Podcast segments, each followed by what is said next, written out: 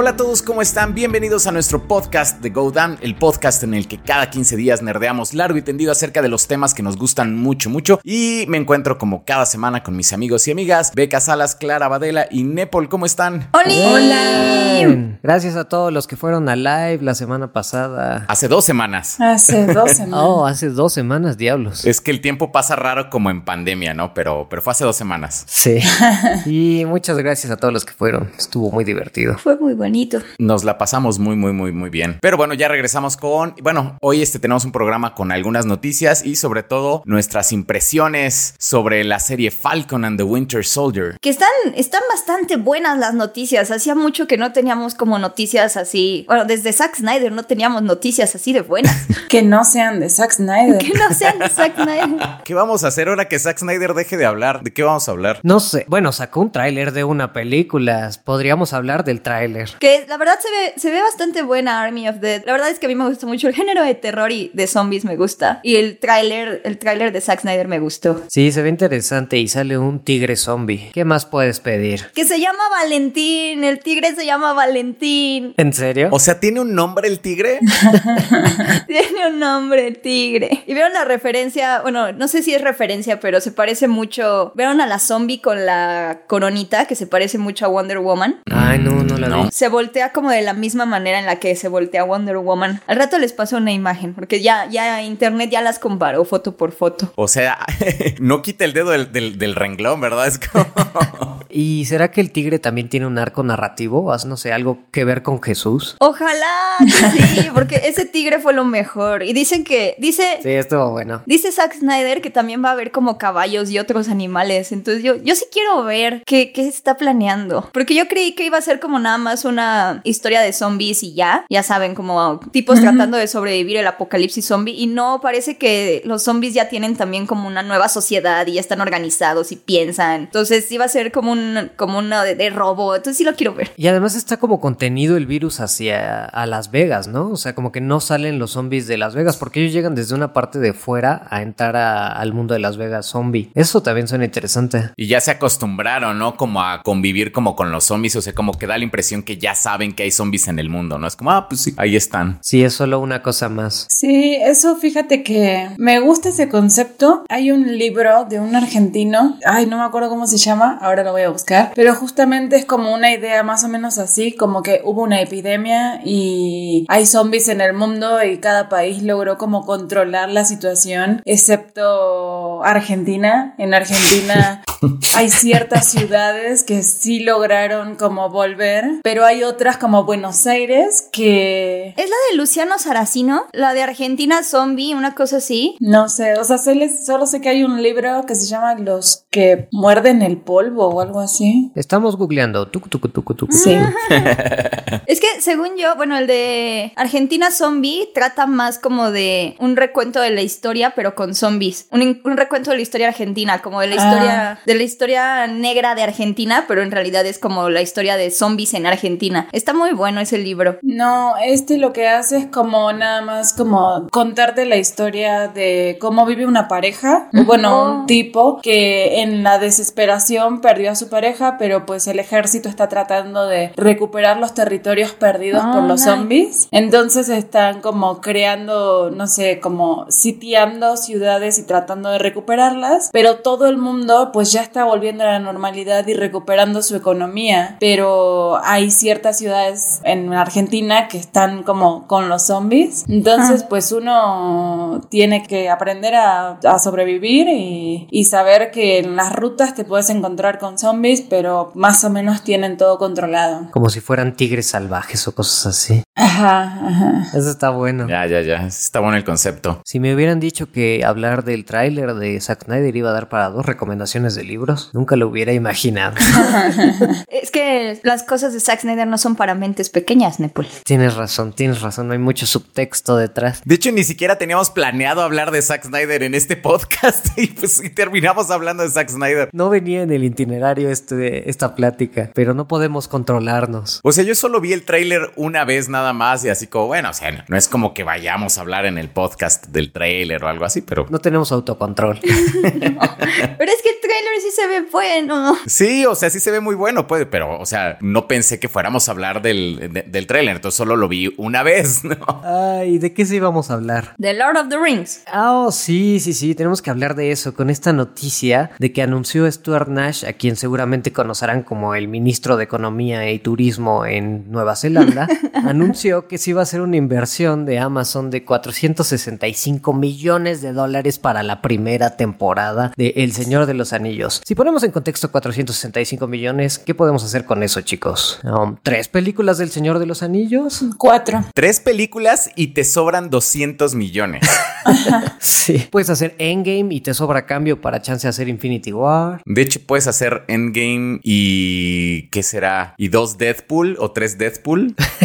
Otras unas 3, 4 Deadpools. Al menos que, no, como dos temporadas de WandaVision, caras. Sí. Cinco temporadas de Game of Thrones. O bueno, 4 puntos. Como cuatro punto y algo. O sea, es un presupuesto brutal, brutal. Sí, es una locura. ¿La de WandaVision cuánto costó? 225 millones y ya la consideraban cara. Y Game of Thrones tenía el récord de ser como la más cara porque por temporada invirtieron 100 millones de dólares en promedio. O sea, Lord of the Rings de calle se lleva eso nada más para su primera temporada. Sí, no, es muchísimo más. ¿Pero en qué? O sea, como que no entiendo en qué. O sea, Bueno, una, uno de lo que se hablaba o lo que se especula que también es bastante lógico, Amazon hizo un compromiso de invertir más de mil millones de dólares en cinco temporadas de, de El Señor de los Anillos. Esto obviamente pues le conviene a Nueva Zelanda, o sea, ¿por qué hace este compromiso? Para que Nueva Zelanda le deje entrar a cualquier lado, a sus mejores locaciones. Si es necesario que entren a ruinas y arruinen el patrimonio nacional, no pasa nada, está invirtiendo mil millones de dólares Amazon en cinco temporadas. Entonces también es lógico que van a traer un nivel de producción gigantesco que tienen que invertir en muchísimos sets y vestuarios que yo creo que van a reciclar en las siguientes temporadas. O sea, parte de, de este costo se amortizaría, si es que es real, ¿no? Porque ahorita vamos a hablar, Beca nos dice que posiblemente esta noticia es falsa, pero si es que es real, sí tiene sentido a que metan una inversión fuerte en todos sus sets, en sus vestuarios, en todo lo que necesitan para construir un mundo como el Señor de los Anillos y se amortiza en siguientes temporadas. Yo la verdad sí estoy, bueno, a mí la verdad sí me emocionó mucho saber del presupuesto. A mí también.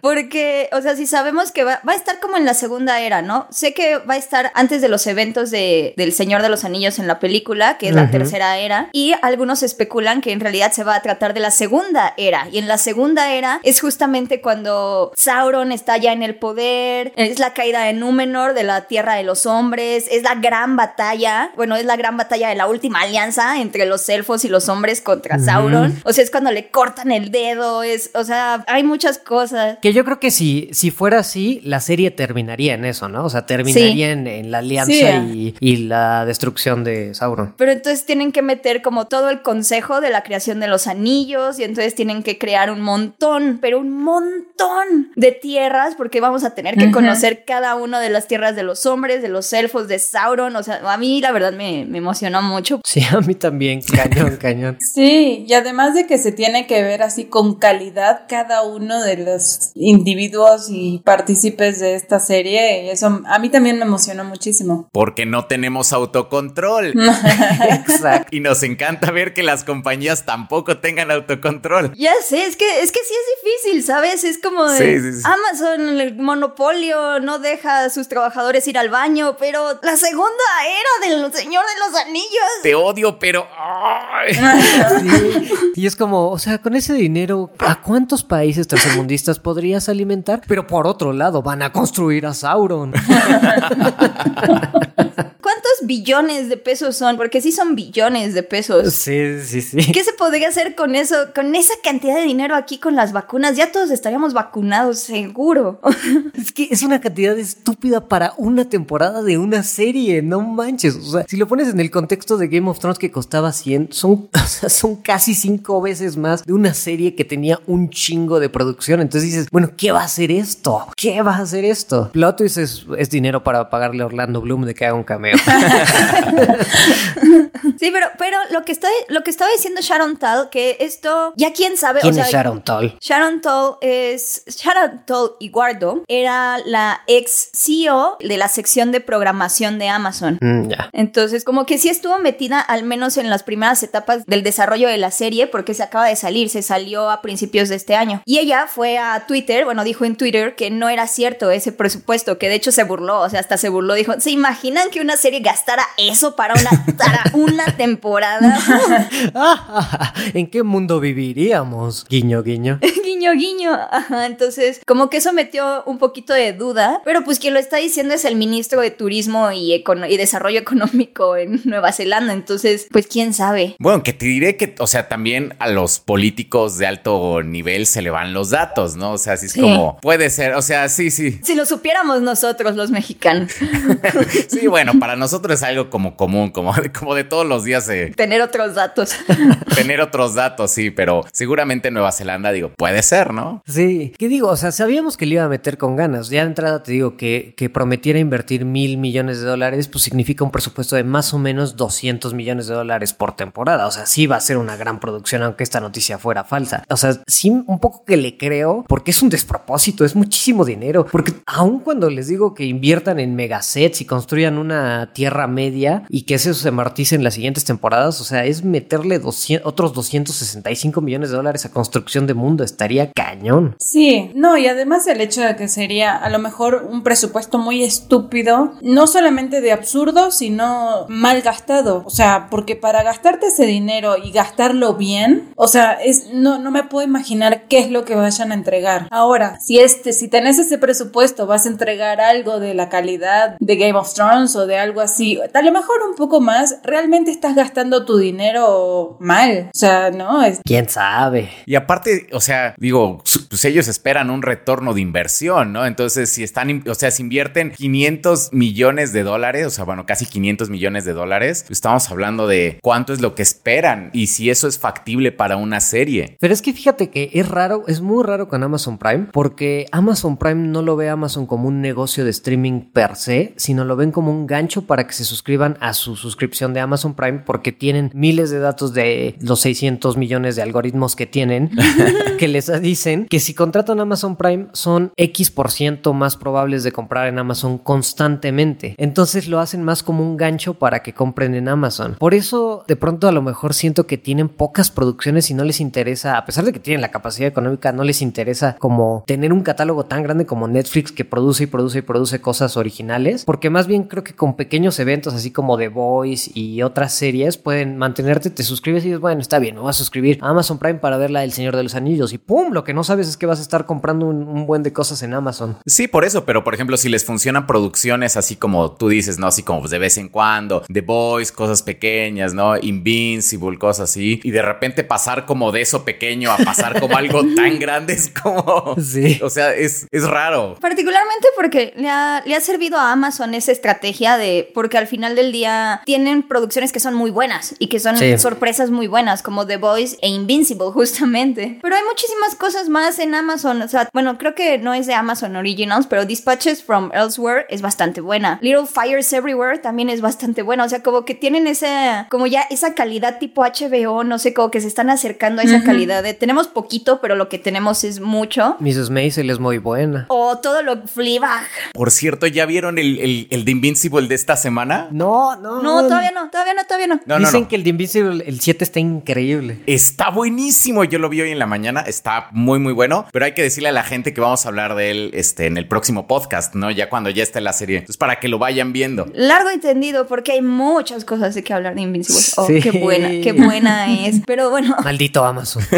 pero ya comprometerse a gastar 400 millones de dólares, No, 495, o sea, prá- prácticamente 500. la mitad de un millón de, la, la mitad de un mil millón, de un billón de dólares, pues ya ahí ya como que hace, la necesidad de que haya un estudio detrás revisando a dónde se está yendo ese dinero. O sea, ya, ya siento que habría como una presión muchísimo más de los ejecutivos de, pues, esto tiene que funcionar y nos tiene que, que jalar bastante bien. Yo siento que justamente si tratan de tener su Game of Thrones. es bien difícil hablar de Game of Thrones, ¿no? Porque ya como recordarlo es como recordar la tristeza de la última. Todavía duele. Todavía duele. Pero, o sea, si bien recuerdan el hype de Game of Thrones en las... Cuando estaba como en la temporada 6, 7, o sea, era de que absolutamente todo el mundo la veía. Todo el mundo. Ajá, exacto. Después de la 3 era, ya era una locura Game of Thrones. ¿Salía los domingos? ¿Cuándo salía? Los domingos. Los domingos. Qué bonitos domingos, domingos de Game of Thrones. Sí, eran muy bonitos. Y rompió récords de audiencia cañones, la serie más pirateada de la historia. O sea, era, la serie que todo el mundo vio. Y si logran eso, yo creo que quieren eso para. Pues imagínate, si logran algo así de masivo, ya suscribirse en Prime es otra onda de jalar gente. Es que eso de las suscripciones está cañón. O sea, ojalá sí le funcione a, a Amazon. Bueno, habría, justo habría que ver cómo le funciona con suscripciones porque HBO apenas si tiene como 2 millones de suscriptores nuevos y eso que tuvo el Justice League, Mortal Kombat y Godzilla vs. Kong. Más todo el catálogo de HBO.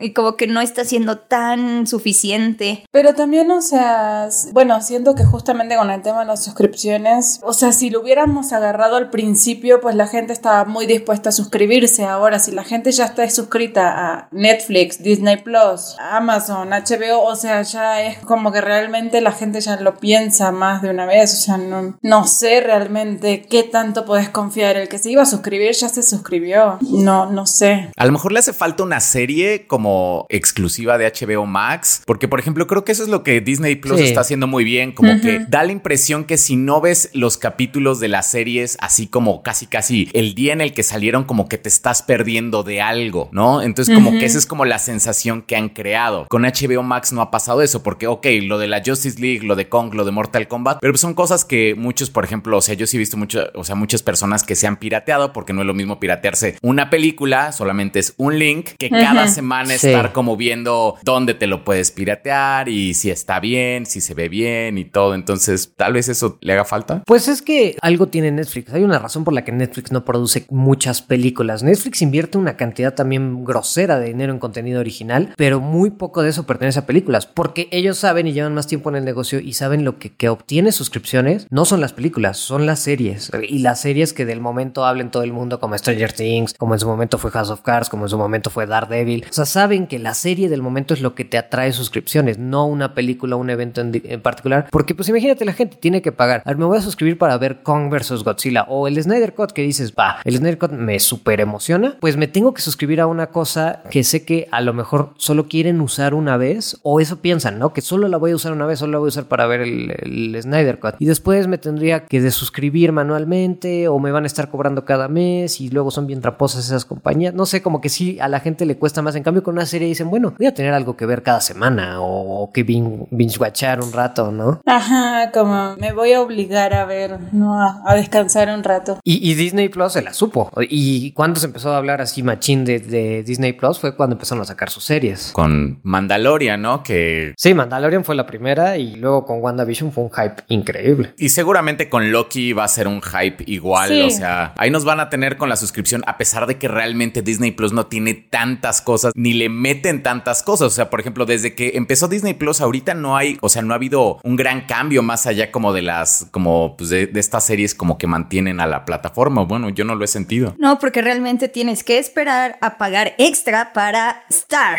la plataforma en la que van a tener el contenido de Hulu y Fox, que no es para niños y que sí se ve interesante, pero pues ya estás entonces pagando dos aplicaciones de streaming de, de Disney. Bueno, pero va a ser un pequeño costo extra, o sea, no es como una segunda, o sea... Pues, de hecho, podrías, puedes escoger comprar cuál quieres. Si no quieres Disney Plus y nada más quieres Star, puedes nada más tener Star. Si quieres los dos, pues ya te va a venir un paquete y ya te van a subir tantito el costo y ya. Sí, pero no me le como 2, 3 dólares, ¿no? Ajá, que aquí son como 200, 300 pesos. Bueno, serían como 500 pesitos tal vez. No, no, no, o sea, este, yo lo que tenía pensado, o, sea, como lo que yo leí por ahí era que eran como 40, o sea, si, si ya tienes Disney Plus, como que te salía como 40, 60 pesos más al mes tener Star. Cosa que realmente no, no está manchada, ¿no? O sea, dices, bueno, o sea, lo pagas. Pero es como la, la, idea de necesitar como ese extra y de tener que volver a pagar un poquito más a Disney para tener ese extra, que ese sí lo voy a usar porque Disney Plus nada más lo tengo porque tengo que ver las cosas de Marvel. El día en el que salen. El día en el que salen, lo necesito. Es el FOMO, es el FOMO. El FOMO. el miedo a quedarte fuera. Sí. Son muy listas estas compañías. Son muy listas, son muy, muy listas. Ah, maldito capitalismo. Pero hablando de maldito capitalismo y de compañías malvadas y de mucho, mucho dinero, ¿cómo ven los acuerdos que está haciendo Sony? Porque están cañones. Tan, tan, tan, tan, tan. Esto de que ahora las nuevas producciones de Sony relacionadas con el arácnido van a salir en Netflix. No solo eso, todas. Ah, sí, ya es todo el catálogo de Sony. Todo el catálogo de Sony va a salir, bueno, ya diciéndoles bien la noticia, Sony acaba de firmar un contrato multimillonario, aunque no han querido decir cifras exactas, con Netflix que le permite a Netflix tener la exclusividad de distribución y exhibición de todo el catálogo de Sony durante al menos cuatro años. Wow. Wow. Y eso incluye, y eso ya, ya, ah, es que no se sabía qué iba a pasar con No Way Home y con Morbius. Se supo después de que Sony hiciera su propio contrato con Disney, en el que dice básicamente que Disney va a tener todos los contenidos de Sony después de su run en Netflix. También como... Ah, o sea, vendió doble. Listillo, Sony. Vamos a vender nuestro contenido dos veces. Y eso está bien curioso porque Sony sí era como la única, la única compañía que no tenía como planes de hacer su propia plataforma de streaming, porque pues ya ven que Paramount, Warner ya también tienen como sus cosas, Universal pues es el rey del pago por evento, como que le funciona bien esa estrategia, y Sony como que ahí andaba, o sea, como que a la gente se le olvida que es el verdadero dueño de Spider-Man. Sí, pero es que a final de cuentas Sony ya lleva un rato en problemas con eso de propiedad intelectual, porque de lo poco que tiene es Spider-Man. Las otras franquicias que tiene no son tan redituables. y- Bueno, Jumanji es redituable. Sí, pero apenas se volvió redituable con dos. O sea, pero literal vive como de tres. Es Jumanji, Spider-Man y no me acuerdo qué otra tiene. Las de animación que tiene. Hotel Transilvania. Ya van a sacar una cuarta o algo así, vi, ¿no? Van a sacar una cuarta, sí. Ujú. Sí, no, no daba para contratar un servicio de streaming de, de Son- Sí. Sony Plus con Hotel Transilvania, Spider-Man. Uno, dos, tres y cuatro. Y Jumanji. Pero y lo demás que las últimas películas de Spider-Man ni siquiera son solo de Sony, son así Ajá. como con Marvel, entonces es como, no, no, no tiene tanto peso ahí. sí, entonces hizo bien, ¿no? Sí, hizo muy, muy bien. Sí, dijo, a ver, me voy a esperar a que Warner termine su relajo y yo voy a salir y voy a vender mi contenido.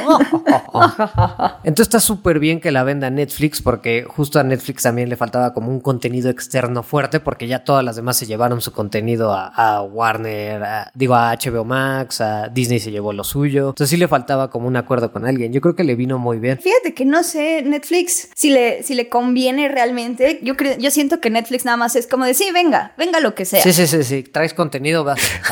Acaba de gastar también 400 millones en la compra de Knives Out nada, con Ryan Johnson para darle libertad creativa. O sea, y aparte ya dijo que en 2021 va a invertir más de 7 mil millones de dólares en contenido nuevo, original, alrededor del mundo. O sea, Netflix como que nada más anda como de sí, yo lo compro, lo compro, lo compro. que llegue Spider-Man primero a Netflix y está como, wow. Oye, pero hay una pausa en lo de Sony. Yo tengo duda con esa de Knives Out. ¿Los 450 millones incluyen el costo de producción? No. ¿Solo el, el derecho a dos películas? Es que de pronto de verdad no los entiendo. O sea, Amazon gastando esta cantidad, pero Amazon, por ejemplo, pagó 250 millones por los derechos del Señor de los Anillos. Entonces, ¿cómo te cuesta 450 millones Knives Out? Que sí, es una muy buena película. Sí, pero tampoco tiene un, un fanbase así como tan fuerte, ¿no? Ajá, no te puede costar el doble que los derechos del Señor de los Anillos. Que ahí, ahí sí, ahí sí se fue, al menos la mitad de eso sí se fue en puro sueldo para Daniel Craig y para Ryan Johnson. Mm. Porque sí, sí se dijo que, que iban a tener un sueldito de 100 millones de dólares. Ah, bueno, entonces sí es como, sí incluye algo así, ok. Poquito. O sea, yo veo gente que vive feliz con 50 mil pesos al mes y como que... Y son felices.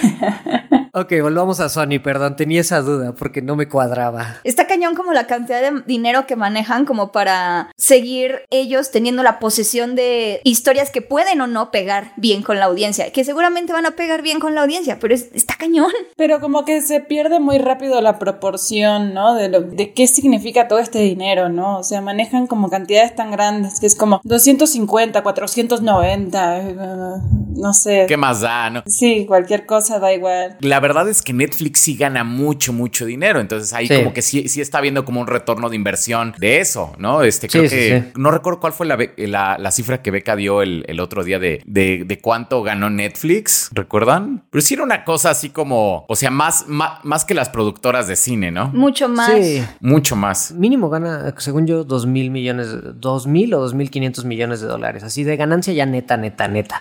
Pero le entran como 40 mil millones. Bueno, en 2020 su ingreso total fue de casi 3 mil millones de dólares. Ah, ok. Entonces es el ingreso. Pero el revenue, bueno, o sea, como el... O sea, es que fueron... Estos son ingresos netos. O sea, ya son ingresos netos de la compañía. Porque sus ingresos totales, o sea, antes de, de costos y demás, fueron de 25 mil millones de dólares. Sí, 25 mil son sus ingresos y 3 mil es su utilidad. O sea, sí gana 3 mil millones de dólares, que es bastante. O sea, porque las otras no están ni cerca de ganar eso. O sea, más que el Producto Interno Bruto que de un montón de países. Sí, es como dos veces el Producto Interno Bruto de México. ¿Cuánto es el PIB en México? no, ya, nos desviamos mucho. No tanto, fíjense. ya, ya, ya, Beca, ya, ya. Nada más es porque nuestro Producto Interno Bru- Bruto es de do- 1.200 millones. Ah, ves, le atiré dos veces el producto. Ajá, dos veces. Bastante bien, bastante bien. Pero bueno, en fin, ese acuerdo fue muy interesante porque lo que entonces quedó claro que Spider-Man no se va a Netflix, ¿no? Spider-Man sí se va a Netflix. De hecho, ese era como un tema porque nadie sabía si No Way Home y Morbius sí estaba incluido en el contrato con Netflix y Sony. Como que decían, algunos decían que sí, otros que no, porque realmente no dijeron nada. O sea, nada más dijeron como el catálogo. El catálogo, pero pues como bien sabemos, Sony no tiene nada más, no tiene como el control total de la producción de estas películas. También está Disney involucrado, entonces como que no se sabía qué onda. Hasta ya llegó como después el contrato de Disney en el que dijeron, no, sí, todo el catálogo a partir del 2022 de Sony, pues va a irse primero a Netflix y después a Disney. Entonces... Ya, ya están como, todavía no hay como una confirmación, o sea, todavía no dicen como claramente No Way Home va a estar en Netflix primero, pero cada vez más es como de, "Mm, no, sí, parece que sí. Bueno, lo que sí tiene este acuerdo es que no descarta la que lo saquen en cines. O sea, sí lo pueden sacar en cines normal con su acuerdo que tiene con Disney, donde Disney se retaca de dinero también. Y ya después se va a Netflix. Ajá, de hecho sí es. Primero es su tiempo en cines, que ahí va a estar como un mes, porque no- Sony no tiene ningún problema con los cines ni con las ventanas de exclusividad con los cines. Estoy chiquito, déjenme participar. Sí, es como el amigo, el amigo que cae bien a todos. es como decir, tú vente, Sony, vente a la fiesta. Oh, pero después tengo que ir a la otra fiesta. Así no te preocupes, Sony, tú llega. Así. Pero porque sí, primero tiene como su ventana exclusiva en cine. Después pago por evento, bueno, POVD, o sea, pago compra electrónica. Después Netflix. Y después de que termine Netflix, de, después de que termine de estar en Netflix, se va después a Disney. Lo único que tiene Netflix es que las producciones que ya estén haciendo Sony directamente para streaming, como que tiene Netflix la prioridad de escoger, como para decir, ah, yo quiero esta y yo quiero esta y esta y esta. Y pues ya sería como coproducción de Netflix. Mm. Pero ya después el catálogo que no quiso Netflix lo puede mandar a Amazon o lo puede mandar a Disney. Puedes decirle como, pues miren, me quedó esto, ¿quieren algo? ¿Quieren ustedes algo? Ahí va Sony con su cajita de, de ¿qué- ¿Alguien quiere? O sea, con la cara de inocente terminó saliendo súper ganador. Sí, súper ganón. Ajá. Se me hace raro que Disney no haya previsto esto. O sea, se me hace raro que no haya como hecho como los acuerdos necesarios para que pues Sony se lo bailara así de sabroso. Porque ya además no es la primera vez, o sea, todo el drama que tuvieron la última vez con que se salían del acuerdo. es- Con los derechos de Spider-Man, ajá, sí. ¿Qué onda con los abogados de Disney que les están ganando los de Sony? Pues yo creo que los están subestimando mucho. Es que yo ahí sí creo, y voy a decirlo, yo creo que lo hicieron por el Spider-Verse. Me están diciendo que existe un multiverso. Yo creo que sí, yo creo que sí. Sí, yo creo que ya es más que seguro. Yo creo que Disney sí está preparando el multiverso de Spider-Man, creo que sí lo está haciendo, cada vez es más obvio y ahorita hablamos por qué, pero, o sea, imagínense que en Disney Plus en algún momento tengan todo el Spider-Verso, que eso se va a quedar en Disney porque sí, porque va a ser de Disney, todo el Spider-Verse con la trilogía de Sam Raimi, con The Amazing Spider-Man y todo en el mismo catálogo de Disney Plus, más Into the Spider-Verse. Pero O sea- sí, pero ahí es justamente donde le juega súper chueco Sony a, a- Ah, sí, o sea, Sony resultó el ganón, pero Disney como que lo que quiere es, miren, ya, Spider-Man es nuestro, aquí está en nuestro catálogo, aunque tuvimos que jugar con, con las reglas de Sony. ¿Sabes qué? No me emociona tanto ver todo en un mismo catálogo porque como que siento que he visto ya como en Netflix como todas las de Spider-Man en algún punto en el catálogo. A lo mejor no Sí. todas juntas, pero como que no me emociona a mí como la noticia de tener así como, wow, tenemos como todo el catálogo de Spider-Man porque como que ya esas películas ya pasaron como por todas las plataformas, entonces ya como que no lo siento como algo como atractivo, ¿no? Espérate a que veas a Toby Maguire en la película aparecer. Ah, no, bueno, es, es- eso claro, ¿no? Pero el hecho de tener como el catálogo de, oh, mira, ahora tengo todas las películas aquí para no verlas porque las acabo de ver hace un año en Netflix, ¿no? Es Como que no sé, no, no me... Sí, no sé qué tan atractivo le sea Netflix. Yo creo que, o sea, el, el claro ganador aquí es Sony. Sí, cañón. Netflix pues agarra lo que sea, entonces no sé, o sea, igual es como, ah, sí, sí, venga, venga, venga, Spider-Man. Es que tal vez Spider-Man para Netflix es como un contenido más y es lo que dice, sí, sí, más contenido. Ándale, sí. ¿Cuál- ¿Qué voy a tener? Yumanji y Hotel Transilvania. Ah, ok, ok. Voy a tener más contenido, ¿verdad? Sí, sí, sí. Tranquilo, Netflix. Pero tal vez es como una cuestión más como de tener contenido de superhéroes que Netflix se quedó sin un montón de cosas que tenía. Sí. Sí, claro. A lo mejor tenía un gran ingreso a partir de las películas de Marvel. Después Marvel se las quitó con Disney Plus y ahora como, bueno, sí, Spider-Man, miren, yo también tengo superhéroes. Y yo creo que algún ingreso, eso ha- o, o el tema de reproducciones ha de significarle. Si no, no estaría haciendo este acuerdo, ¿no? Sí, sí, sí le debe interesar. O sea, yo, por ejemplo, sí me acuerdo que mi hermano se la pasaba viendo las películas del MCU todo el tiempo en Netflix y ahora, pues, contrató Disney Plus y va a seguir viendo las películas de- del MCU en, en Disney Plus, ¿no? O sea, sí se te va ahí un- una cuota y ellos deben saber qué cuota es, ¿no? Pero oigan, hablemos, hablemos en sí de- del Spider-Verse porque pasó algo esta semana, ¿no? Vaya que sí. Bueno, no, no esta semana, pero se siente como. Ya establecimos que yo no ubico en qué semana estamos, Beca. No me corrijas. Esta semana para Nepal significa así los últimos 25 días, más o menos. El tiempo para Nepal viaja, no sé. Todo abril fue la semana pasada para Netflix. sí, esta semana que nos vimos en el live. Ayer que nos vimos.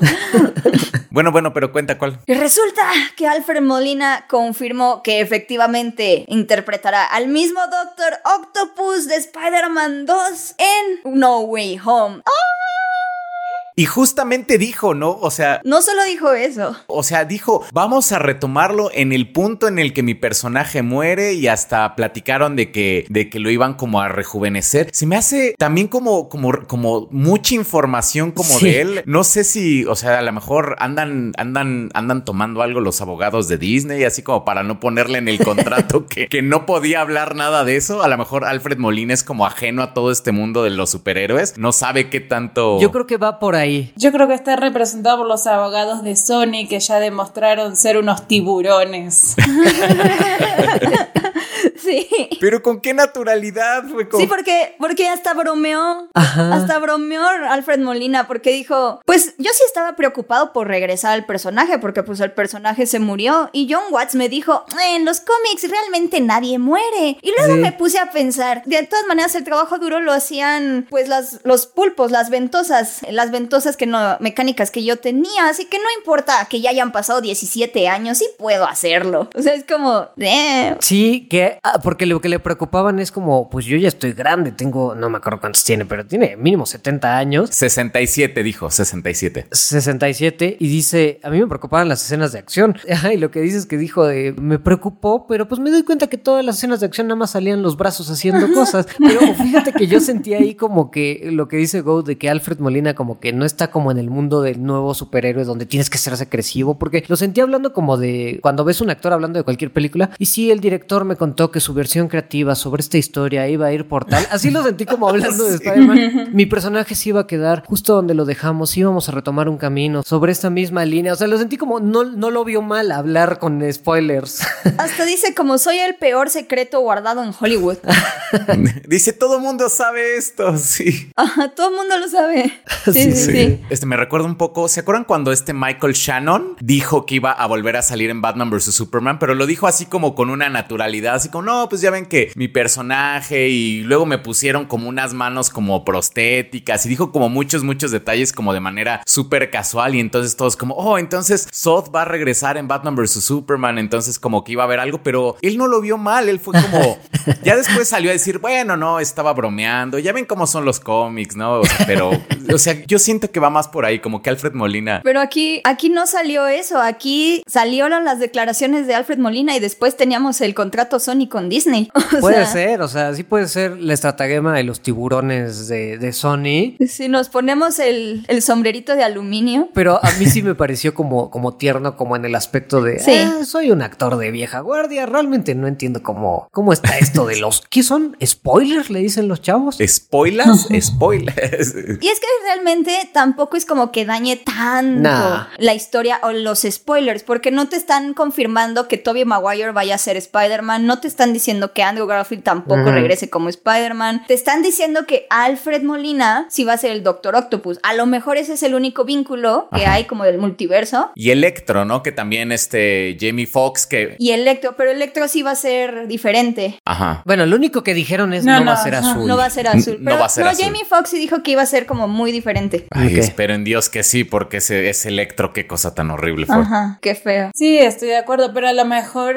o sea, diferente, pero mismo personaje, o Ajá. sea, no sé. Pero a, a mí me da la impresión de que sí va a ser, o sea, sí va a haber algo como, a lo mejor sí es el único nexo con el multiverso, a lo mejor no vemos a Tobey Maguire y a Andrew Garfield, eso me queda como claro, pero sí sí, se me hace como que tienen que ser estos villanos como pesadillas o algo así, me imagino yo que podría llegar a ser, ¿no? Como el hecho además de que este villano vaya a estar en el exacto mismo punto donde lo dejaron hace 17 años, es como, no sé, como, y además el hecho de la muerte y... Mencionaron hasta el río, o sea, Sí. va a ser justo después de que se ahoga en el río y es como, ¿what? O sea, sí es el mismo. Ajá, exacto. Entonces yo imaginaría que es así como una, una pesadilla, un sueño, un espectro. ¿Se imaginan que de alguna manera el Peter Parker de Tom Holland brinca en diferentes como momentos, dimensiones y nada más va como viendo a estos, a estos villanos Mm. y ya los villanos no sé como que también brincan a su universo y dicen, ah, mira, una nueva oportunidad para ser malvado. Eso estaría bueno. Yo supongo que va a ir como por ahí, ¿no? O sea, Sí. como que hay alguien que está como ja- jalando a lo mejor a villanos del, del multiverso. Eso estaría. Imagínate que sea como en Endgame cuando saltan hacia la primera película de Endgame, pero acá que salte a las películas de Tobey Maguire o la de Andrew Garfield, así como en alguna de las escenas icónicas de esas películas. Sí, estaría muy, muy, muy chingón verlos. O sea, la verdad es que ver a Tobey Maguire con Andrew Garfield y Tom Holland sí sería como wow. La verdad es eso, eso sería como algo nivel endgame para mí. O sea, verlos como a los tres juntos. Esperemos que se haga. Pero pues digo, solamente tenemos que esperar. Pero para lo que no tenemos que esperar es para hablar de Falcon y de Winter Soldier que ya acabó. Chin, chin, chin. Y vamos a ir con spoilers. Sí, porque hay mucho que hablar. ¿Les gustó así en general? O sea, como vamos con impresiones generales. Pues es una serie de seis capítulos de los cuales creo que me gustaron uno y medio. O sea, tampoco es como que los otros no me gustaran o los odiara, pero o sea, tengo muchos problemas con muchas cosas. Sí, yo, yo estoy con Nepal. Estoy como con el sentimiento generalizado con Nepal. Sí, sí, tal cual. O sea, como, no sé, sentí como que fue algo raro y medio hasta innecesaria esta serie, como siento que no me no, no aportó nada a mi vida. Y a mí me gusta que las series y las películas aporten cosas a mi vida y me dejen como, como algo y, y siento que Falcon and the Winter Soldier no me dejó nada. O sea, un capítulo, un, un capítulo que me gustó mucho y el resto es como, no, no sé, no, no me, me parece que no, no me gustó. Yo saben que tuve muchos problemas con algunas cosas. O sea, sí la, la disfruté. No esperaba cada semana, como por ejemplo, como me pasó con WandaVision, como que fue como. Sí, ese es el- Ajá. esa es la cosa, sí. Ajá, como fue como, pues si lo veía el viernes, pues ok, o sea, más bien lo, lo veía el viernes para que no me spoilearan algo, pero si no era por eso, bien lo podía ver como dos días después sin ningún problema. Y hubo algunos problemas que, o sea, que ahorita platicamos que sí no me gustaron de plano de la serie y creo que a final de cuentas se me hizo como que intentó abarcar muchos puntos, particularmente temas sociales, y creo que se quedó corto en todos, Sí. pero en todos todos los temas sociales que intentó abarcar. Sí, eh, entiendo que eh, uno de los temas que a ti te molestó, Go, me dijiste, fue que el Capitán América fuera negro, ¿no? Sí, claro. Sí, sí, sí, sí. sí. O sea, esa parte la entiendo, pero bueno. Ah, o sea, a mí también, ¿no? Eh, eh, no, no, no, chicos, no. Es sarcasmo. es broma, ¿eh? Digo, digo, digo, sí, pues sí, porque luego nos van a funar, ¿ne? Por- Sí, no, no, no. De hecho, este sí es un tema bastante importante porque, bueno, yo ranté en Twitter de mis problemas con Falcon y, y Winter Soldier. Y sí hay mucha gente que nada más está quedando con. Es que, pues, es el Capitán América Negro y está bien o está mal. O sea, esa es la Claro. discusión. Y creo que sí tenemos que estar muy claros que está bien. O sea, está bien que haya, una, haya un personaje negro como Capitán América. Eso está, eso está bien. Mira, ¿y ¿sabes, ¿sabes qué pasa? Justo, bueno, no me voy a adelantar un poco, vamos a ir un poco en desorden, pero justo en el último capítulo, cuando el discurso de Falcon hacia el senador, o sea, me parece como... ah, ah, ahí habla, o sea, hice, es este chiste de que a Go le molestaba, porque creo que ellos esperaban que hubiera como una especie de backlash eh, gigantesco también contra que fuera el Capitán América Negro, pero cuando lo dice, también siento que dentro de la serie no está ganado para nada. Sí, sí. No, no, no se lo gana. No se siente una victoria, se siente más como una cátedra que les. Pero aparte, Es que no hizo nada. O sea, No. Sam dio. Sam, Sam fue, fue con el senador, le dio un discurso y el senador es como: Es que el mundo es muy complicado, tiene que hacerlo mejor. Y eh, mi trabajo aquí está terminado. Y agarra y se va. Y el senador así como, oh, soy, so- soy solo un senador, no lo sé. No solo eso, o sea, es como, ¿de verdad afectó el discurso de Falcon? Ajá. Bueno, el discurso de Sam como Capitán América, ¿de verdad afectó? Ya decidieron que no van a imponer los borders que querían imponer, cuando en el episodio pasado nos lo ponen literal con una luz roja, nos ponen a este consejo con una luz roja de, miren, Ajá. estos también son los villanos, porque, y no sé, o sea, es como, o sea, ¿de verdad lo afectó o no lo afectó? Porque al final, literal le dicen como, hey, Capitán América, hay unos cuantos flag smashers todavía por ahí, ¿te encargas de eso? Y él, claro que sí, siempre. Es como de, pero, ¿qué pe- o sea, ¿no acabas Ajá. de decir que Carly no era la enemiga? ¿No acabas de decir que no era la villana? Es súper incoherente todo el discurso, pero por mil lados, porque además está de pronto hablando de los refugiados y dice, a ver, miren la parte que, que no entendieron de Carly. Y el senador le dice, no, pero es que tú no entiendes, es muy complicado este tema. Soy un negro usando el traje del Capitán América. Sea, sí sacó la carta negra, porque no sí, tenía sí. nada que ver con el discurso de refugiados que estaban manejando, nada. Y aparte, o sea, a mí me molesta, me molesta mucho. O sea, es que yo tomé como de ofensa lo de Carly porque yo estoy con Carly. Yo entiendo a Carly. O sea, Carly también es una minoría de color que estaba peleando por un mundo que no vemos en la serie, pero que entendemos que le está dañando, que estos tipos están dañando a estas personas que fueron desplazadas y que no tienen nada por una crisis mundial de la que no son culpables, como, no sé, una pandemia. ¿Sabes cuál fue el problema ahí? O sea, dos cosas muy grandes. Uno, a Carly la radicalizaron súper rápido. O sea, nunca Sí. hacen que Sí. digas, ah, bueno, es que tiene como sus buenas motivaciones y, e, e intenta hacer las cosas bien. Como que desde el principio de la serie es como, ya se quemaron esos que estaban en esa bodega. Así como es, es el único lenguaje que Sí. tienen. Entonces, no te da chance como de ponerte de su lado. No hay un, no hay un momento en la serie en el que te pongas del lado de Carly. Y otro fue que el tema ese de sin fronteras y, el, y los problemas del blip está súper, súper interesante, pero no te mencionan nada de eso hasta que el senador dice, es que es muy complicado, la gente no estaba en sus casas y entonces este, otras personas se metieron a sus casas y cuando ellos regresaron, entonces, ¿qué? Te lo Sí. mencionan como en una frase, algo que pudo ser sumamente interesante y eso... ¡ah! Sí, o sea, todo eso de los refugiados, en vez de que lo explicara el senador en una frase al final, lo podíamos haber visto eh, y sacar a. Sharon, malvada Sharon. Que, o sea, siento que hubo muchas cosas innecesarias como Sharon, la hermana de Falcon, o sea, esas historias de la hermana está ahí nada más para demostrar que los negros son pobres y es como, dude, no, que no, esto no tiene nada que ver. Fíjense que el problema que yo siento es que la- las cosas más interesantes nos las dicen. O sea, hay mucha gente que dice, no, es que el Capitán América Sam nos acaba de decir que Carly no es la enemiga. Pero toda la historia, en toda la historia, o sea, si nos vamos a la historia de Carly, ella se radicalizó, ella decidió, decidió que iba a ser un terrorista y aún, o sea, dentro de la última pelea, está constantemente diciendo, yo soy la mala, ya no me importa, voy a matarlos a todos. O sea, literal, se muere y Falcon, bueno, no Falcon, ya el nuevo Capitán América tiene que salir con sus alas como ángel. ¿Quisiste decir Black Falcon? Black Falcon. No, no, no. Él es el Capitán América. Él es el Capitán América. Sale con sus alas como ángel, con el cuerpo de Carly. Referencia de Zack Snyder ahí, ¿eh? ¿Sí la notaron? Sí, sí, sí, sí, sí.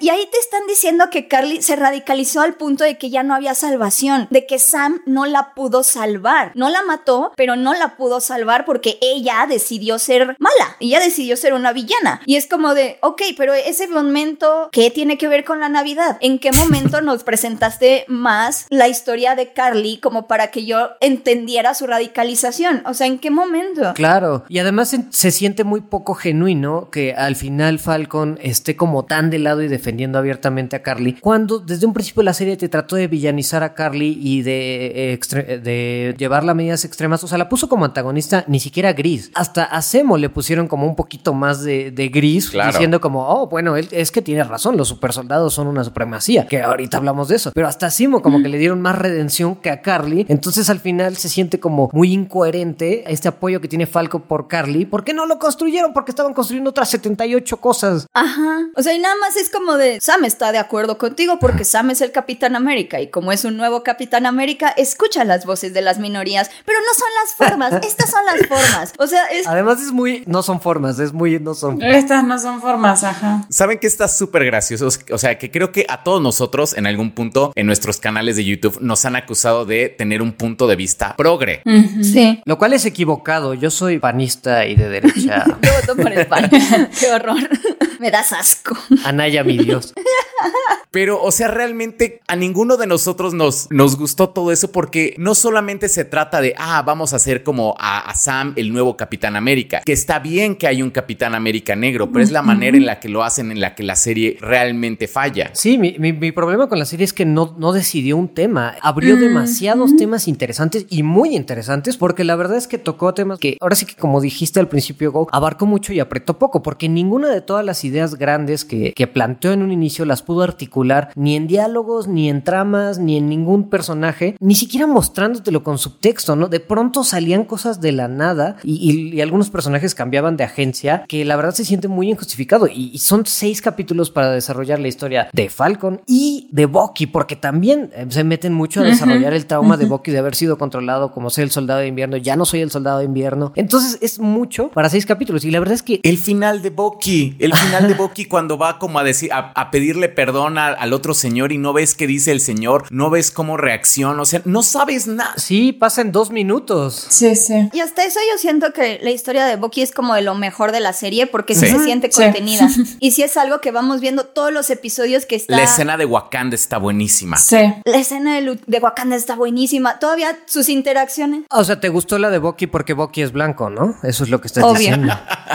Oye, está cañón lo que dicen que no debía disculparse a Bucky con Sam por haber sido un hombre de su tiempo. O sea, está, está cañón la gente que se ofende por eso. Claro que lo necesitaba hacer, está resarciendo. Es parte del, del arco de Bucky, resarcir el daño y aprender que había cosas que él no entendía del escudo. Eso me gustó mucho, ajá. Sí. Cuando le dijo, ¿te refieres a cuando le dijo lo de ni Steve ni yo podríamos entender lo que significaba darte a ti el escudo siendo una persona de color? No, estuvo padrísima esa. esa Eso estuvo muy padre. Eso estuvo muy bueno. Eso está muy bueno, está, está bueno, pero está bueno en el contexto, o sea, de, del tema de manejar el racismo, pero siento que quedó ahí, o sea, realmente no pudieron profundizar más en ese tema, o sea, si se hubieran nada más como limitado a esa frase, lo de el Capitán América negro, y, me gustó también mucho el discurso que le dio este, ¿cómo se llama? El en el que experimentaron. Isaías Bradley. Isaías. También lo que le dice Isaías, así como de, o sea, me tuvieron como un esclavo, o sea, como éramos los negros en ese momento, o sea, me usaron como un ratón de laboratorio, me hicieron y hasta le mintieron a mi familia sobre todo eso y me molestó mucho que al final es como estás viendo y es como, ah, un Capitán América negro, ¿eh? Como está todo bien y lo meten al museo y es como, dude, o sea, me vas a decir que en un museo del gobierno sobre el Capitán América y el símbolo de lo que es América, América, vas a poner la historia real de lo que le pasó a este hombre, de cómo el, ejército y el gobierno lo torturó y lo ocultó durante años, o sea, eh, lo dudo. Y deja de eso, lo, lo pusieron sin su consentimiento porque en el episodio anterior le dice a Falcon, bueno, le dice a Sam, no quiero nunca salir a la luz. Una enfermera me salvó y pude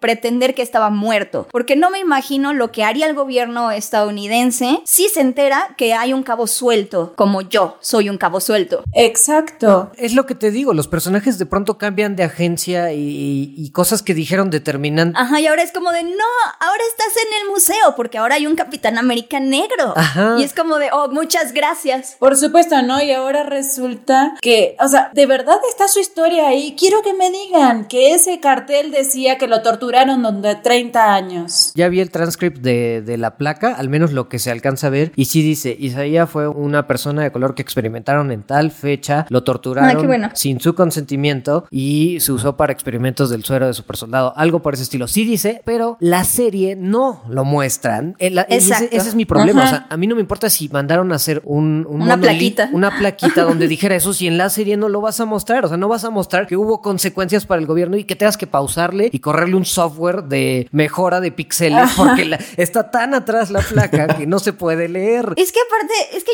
yo, yo la verdad, como lo decía Go, eh, no, yo no siento que sea un tema de está mal la representación o está mal que hayan metido como así al personaje, al personaje de nuevo Capitán América de color. Mi problema es que se meten en muchas ondas bien densas y bien interesantes y se quedan muy cortos. Y es como si ya te vas a meter a eso, explóralo bien y hazlo bien. Porque todo el mundo dice como, pero al final es Marvel, ¿sabes? Marvel es propaganda militar, las cosas son así. Bueno, entonces no te metas en esos temas. Ajá, entonces no lo hagas a medias tintas. Eso es corrección política, ¿no? Así cuando realmente solamente lo estás haciendo como, miren, estamos hablando como de racismo y Marvel está hablando temas como de racismo, pero realmente no los muestras. Y de hecho no necesitaban tanto, o sea, por ejemplo, a mí me gustó mucho en WandaVision la escena del blip, que es una escena súper cortita, o sea, son como cinco minutos en la cual ves cómo están apareciendo en el hospital y ahí ya te das cuenta, ah, ok, está pasando todo esto. No vemos nada similar con lo de, con lo de los Flag Smashers ni, ni nada de eso, que era como súper interesante. Y son un tema principal. Es, es impresionante que no mostraran nada. Son los villanos. Además es hasta estúpido, quieren meter el tema de los inmigrantes, pero ni lo hacen bien porque es como, ¿y qué va a pasar todo esta? Como si hubiera habido el blip y todos los extranjeros del mundo se fueron a Estados Unidos, así como,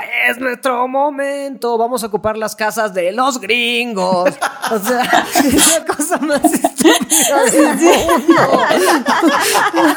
Los mexicanos, ahora sí, vámonos a Gringolandia. Ajá, los mexicanos, ahora sí nos vamos a Nueva York. No más bordes, sí. Como que el sueño de todo el mundo era, ah, nos vamos a América, ahora sí. I'm going to America. O sea, es estupidísimo, estupidísimo el tema de los refugiados.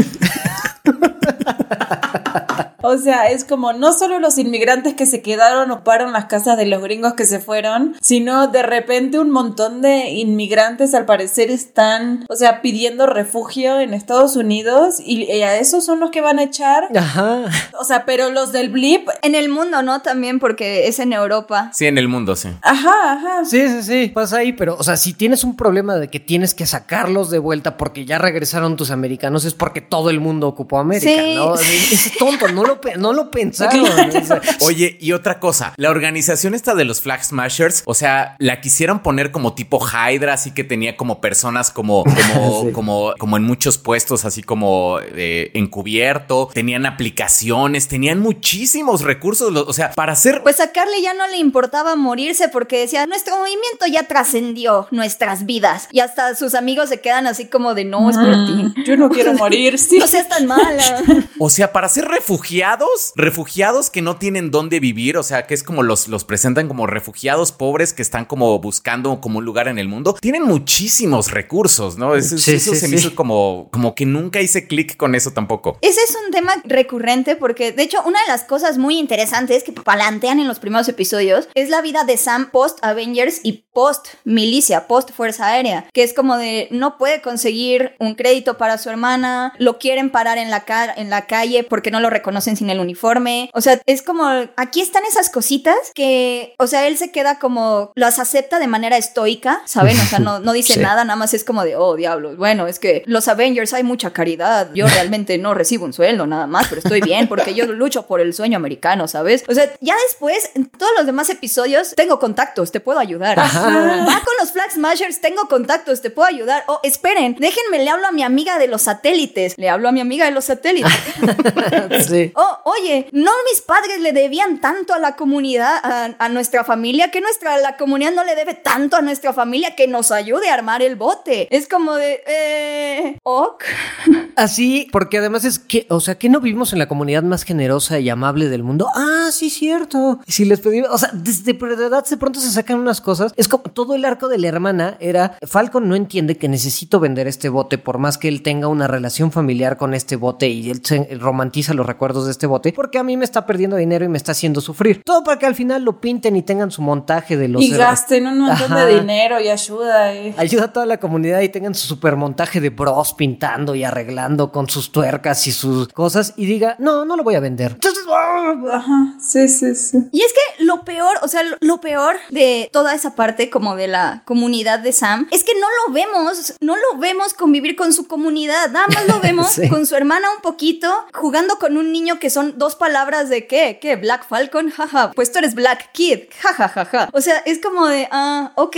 Y luego, pero el mero, mero final de la serie es una fiesta con toda la comunidad que están festejando que ya es el Capitán América y es el nuevo símbolo. Pero pues, o sea, jamás vi cómo se relacionaba con la comunidad. No se siente ganado ese momento. O sea, se siente muy, muy plástico. O sea, es- Bueno, yo eso sí lo sentí. O sea, ahí sí no, este no me pareció plástico a mí. Creo que esa fue como que siempre me quedó claro como que Sam y su hermana se llevaban bien como con la comunidad. Con lo poquito que vi, ahí sí como que... A mí, fíjate que a mí se me hizo la idea de que justamente cuando, o sea, como que tuvo que desempolvar la agenda de teléfonos de sus padres, se me hizo como él y su hermana están aislados de la comunidad y los que estaban muy conectados eran sus padres, pero ellos como que quedaron aparte, no sé, algo así. Su hermana más o menos ahí por trabajo, el bote y el mercado y lo que quieras, ¿no? Pero tampoco sentí así como eso. Y además el hecho de que, por ejemplo, en el primer capítulo con todo lo del banco y que soy un Avenger y lo que quieras, se me hizo que Sam estaba muy desconectado no solo de su comunidad, sino de la realidad. Pues es que él desapareció, o sea, él desapareció en el blip y no sabemos cómo le afectó el blip, al menos sabemos cómo a Wanda le afectó el blip, o sea,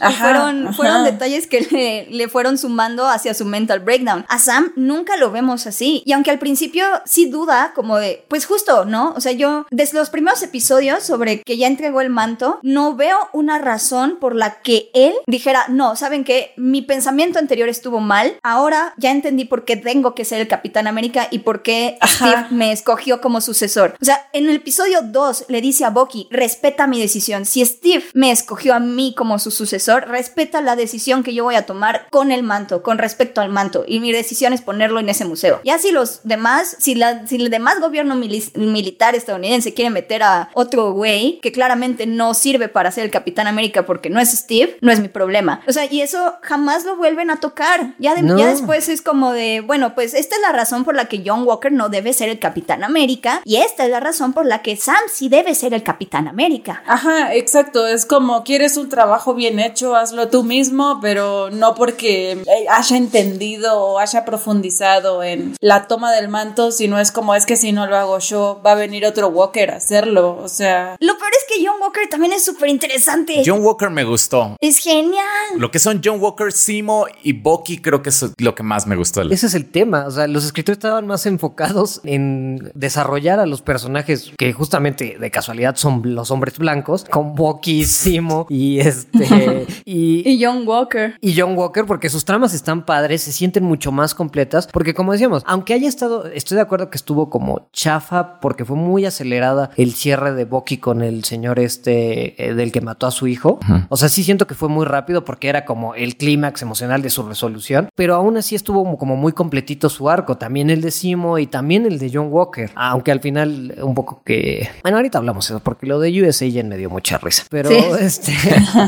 Pero el de, el de Sam es lo que venimos hablando. Nunca se definió cuál iba a ser su arco. Iba, iba a tener un arco de, bueno, lo difícil que podría ser recibir el manto siendo un afroamericano. Porque cuando dijo eso de, lo siento ahora mismo, las miradas, cómo me juzgan, me hubiera gustado ver eso en la serie. O sea, me puse a pensar como en la, en la serie de Watchmen, cuando está el, el, este héroe, el de la soga, ¿cómo se llama? Eh, se llama Hooded Justice. Ajá, Hooded Justice, ¿no? Que tiene un montón de problemas por ser un superhéroe negro e incluso tiene que pintar su piel de blanco porque nadie creería que un superhéroe negro podría, o sea, no le justificarían las cosas que hace. O sea, dije, si viéramos algo así, no te digo nivel HBO, o sea, entiendo que es Marvel, entiendo las limitaciones que puede tener, pero si viéramos que se enfocara el arco de Sam en eso, ok, estaría bien padre. Otra, que se enfocara en el tema de cómo está desconectado de la realidad, porque uno desapareció cinco años, dos ha estado rodeado de los blancos íconos de este mundo, que son Tony Stark y Steve Rogers, o sea que él viene de, de los Avengers, de dinero, de infraestructura y regresa como a su barrio, no sé, o, o que se enfocara en lo de Isaías, o sea, tenían un buen de historias, el de Isaías y ver cómo, cómo empata la... Es que había mil historias. Ajá, cómo la parte de Isaías, cómo empataba su experiencia como super soldado, como lo que sería Sam ahora. O sea, hay miles de temas. O su relación con Carly, o cualquier otra. Y sin ir tan allá, ¿saben? O sea, sin ir tan nunca van a dejar que una persona de color sea el Capitán América. O sea, ¿para qué metes esas cosas que se ven ya muy radicales y que sí se ven como, como historias muy densas, muy profundas, que muy interesantes? Si no puedes. Como dices, Nepal, hazlo así. O sea, que nada más sea la historia de Sam, pues reconciliándose con el nuevo mundo y viendo que todavía hay injusticias y decidiendo que debe ser el Capitán América. O velo ya como el Capitán América, pero pues luchando con los prejuicios y con... Hasta puedes hacerlo más fácil, ¿no? Hasta John Walker pudo haber sido un villano hasta más sencillo. Lo pudiste haber manejado como lo están manejando al final de la, de la serie, que ya lo están manejando como este otro villano chistoso que se une con Bucky. O sea, Bucky y él hacen equipo para pelear y apenas hace una semana estábamos diciendo que Wyatt Russell ya estaba al nivel de, de villano de Joffrey Baratheon. Y, eh, o sea, es como... ¿En serio dijeron eso? O sea, en serio, estaban diciendo, de hecho hay, había mucha gente que yo estaba viendo que decían que por lo de esta, ¿cómo, cómo se llama? Valeria, ¿cómo, cómo se llama? Valeria Alegra de Fontaine. Sí, Val. De esta Valeria Alegra de Fontaine, Val. Lo que estaba haciendo era reclutar unos Dark Avengers porque no había forma en que US Agent o John Walker fuera tan simpático como para unirse a los Thunderbolts de Baron Simo. O sea, estaban diciendo como de no, no, es que este es un villano, este debe ser un villano. Y ahorita, aunque si bien sí lo dejaron como villano, porque yo no Sí. creo que, que haya regresado, yo creo que más bien Val lo está manipulando. Sí. O sea, como chistoso, creyendo que está otra vez en las tropas. Pero ya, ya es como un- una persona chistosa que hizo equipo con Bucky y que todo está bien, ¿no? Es una muy buena app. Porque así termina la escena con esa broma. O sea, es como Sí. de... ¡ah! Es que, ¿sabes qué? O sea, creo que estas dos series, tanto Falcon y and the Winter Soldier como WandaVision, nos han demostrado hasta dónde está dispuesto Marvel a ir. Sí. O sea, como, oye, mira, sabes que sí tenemos muy buenas ideas, pero creo que hay un punto, no sé quién, o sea, no sé si es Kevin Feige, no sé si es alguien más arriba que dices, pero ¿sabes qué? Vamos a tocarlos hasta aquí y no estamos dispuestos a ir más allá, cosa que la verdad sí me molesta, porque entonces, como dice Nepal, entonces no te metas en esos temas y no los vas como a explorar a profundidad. También vemos como un montón de clichés, o sea, por ejemplo, el senador era el senador más ocupado de la República, porque,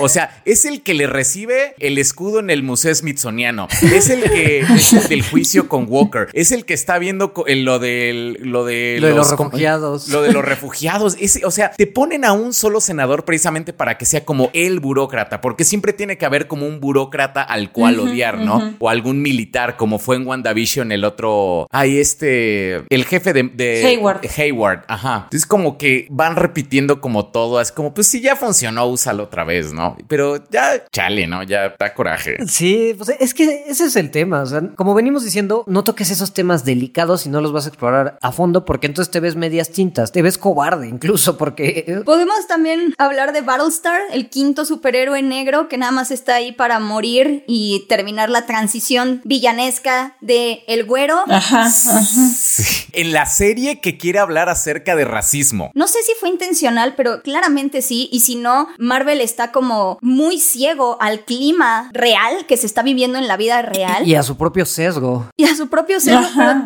o sea, ¿recuerdan cuando John Walker le dice a Carly, ¿Are you saying that Lamar's life don't matter? Y Carly le dice, No, for my cause. O sea, estás diciendo que la vida de Lamar no, va, no cuenta. Y ella dice, No, para mí no, no lo O sea, es como de, ¿what? ¿Sí, ¿Sí, saben que hay que el movimiento Black Lives Matter? Sí, eso no es un movimiento un poco famoso. No sé si has visto en Twitter. No sé, como que hay, hay algo, como que esa frase ya, ya como que empieza como a generar sentimientos y que la diga el villano que te acaban de decir que es el villano, el villano güero y que sea como para demostrarte que la refugiada inmigrante uh, de color le dice como no para mi causa, o sea, porque al principio se estaba disculpando, dijo no quise matarlo, no fue mi intención matarlo, pero después se, el, la discusión sube y es como de no, pues para mi causa pues no importó, es como de qué tipo de sensibilidad es esa dado, dado los eventos que estamos viviendo, o sea, estamos en una pandemia mundial donde tres cuartas partes del mundo no tienen vacunas, o sea, donde se está, es como, no, o sea, no sé. Es que, fíjate que yo eso lo veo como, o sea, para mí es como, hay una intención ahí, hay un escritor que sí es consciente de todo esto que estás diciendo, que tuvo una intención, pero que fue como limitado, recortado, no sé, o sea, siento como que de verdad es como, ok, puedes jugar, pero puedes jugar dentro de estos límites, ¿no? Entonces hay una intención, hay una conciencia, pero pues hay un límite también. Entonces siento que por eso se nota mucho y, y, o sea, de verdad, como decís, todo se ve a medias y suena mal. Pero fíjate que no solo es el tema de ver a medias, sino que sí creo que lo hacen mal. O sea, como dice Beca, este, que le den esta frase de que la vida de su amigo de color no importa a la villana, que después esa villana está tratando de redimirla, el propio Capitán América, como no tienen idea de a quién darle estas frases ni, de cómo manejar los valores de cada uno, porque aunque sea, sea, lo que sea de WandaVision, creo que el tema de la depresión y el duelo lo trataron muy bien. A lo mejor el final se vio manchado, se vio apresurado, se vio manchado por los temas MCU de la milicia y de que tenemos que tener una batalla final y se volvió muy ñacañaca al final todo lo de la bruja, pero sí lo trataron bien, nada más tuvo un final apresurado. Acá siento que no lo trataron bien, porque no solo no exploraron los temas a fondo, sino que le daban valores extraños a los distintos personajes. No entiendo por qué redimieron tanto a Wyatt Russell después de decapitar ahí este en el medio de una plaza pública a alguien y después de todos los, valores que viste que tuvo que estaban como errados, lo redimieran tanto a él y villanizaran y satanizaran tanto a Carly, pero además confuso que el capitán siga apoyando a Carly, entonces y, que luego Simo tenga tanta razón en algunos temas que también yo sé que Simo es un varón en los cómics, pero a mí sí me, molesta lo Un varón nazi en los cómics. un, varón nazi, sí, pero a mí sí me gustaba como su lado de persona de calle que tuvo un plan contra los Vengadores en, en Civil War, pero bueno. Pero aún así estuvo bien, o sea, lo que hicieron con Simo en, en, esta serie. Entonces, no sé, o sea, hay un revoltijo de valores ahí que ni siquiera es como que, bueno, es que la serie te trata de mostrar que no todo es blanco y negro y no todos son buenos. No, es como que no tienen idea de quién tiene qué valores ni, ni de cómo va a ir la historia de cada uno. Así lo siento yo. Eso está muy revuelto todo. Sí, es probable. Es probable. Yo sí sentí de alguna manera es como que un ejecutivo dijo, a ver, hay que meter estos temas, necesito estas frases, algo así, y ya las fueron soltando así. A mí en lo particular, la verdad es que, o sea, no sé qué tanto más decir. Yo sé que a la gente va a pensar que a mí nada me gusta. pero no es tan así. Hay cosas que amo, pero de verdad no sé qué más decir de esta serie porque de verdad, o sea, he decidido que no me gustó. Tiene cosas, una muy buenas intenciones, o yo quiero creer que son buenas intenciones. Lo único que me gustó de esta serie realmente fue el capítulo 4, creo que fue, o sea, el que le sigue al baile de Simo, el de John Walker. La escena, o sea, el, el escudo manchado de sangre, o sea, hasta la fotografía, la verdad me pareció hermosa. La pelea, la muerte de la mar, o sea. Que por cierto es el, es el decapitar América. Ah, muy buena esa. El death joke. Qué chispita estás hoy, ¿eh?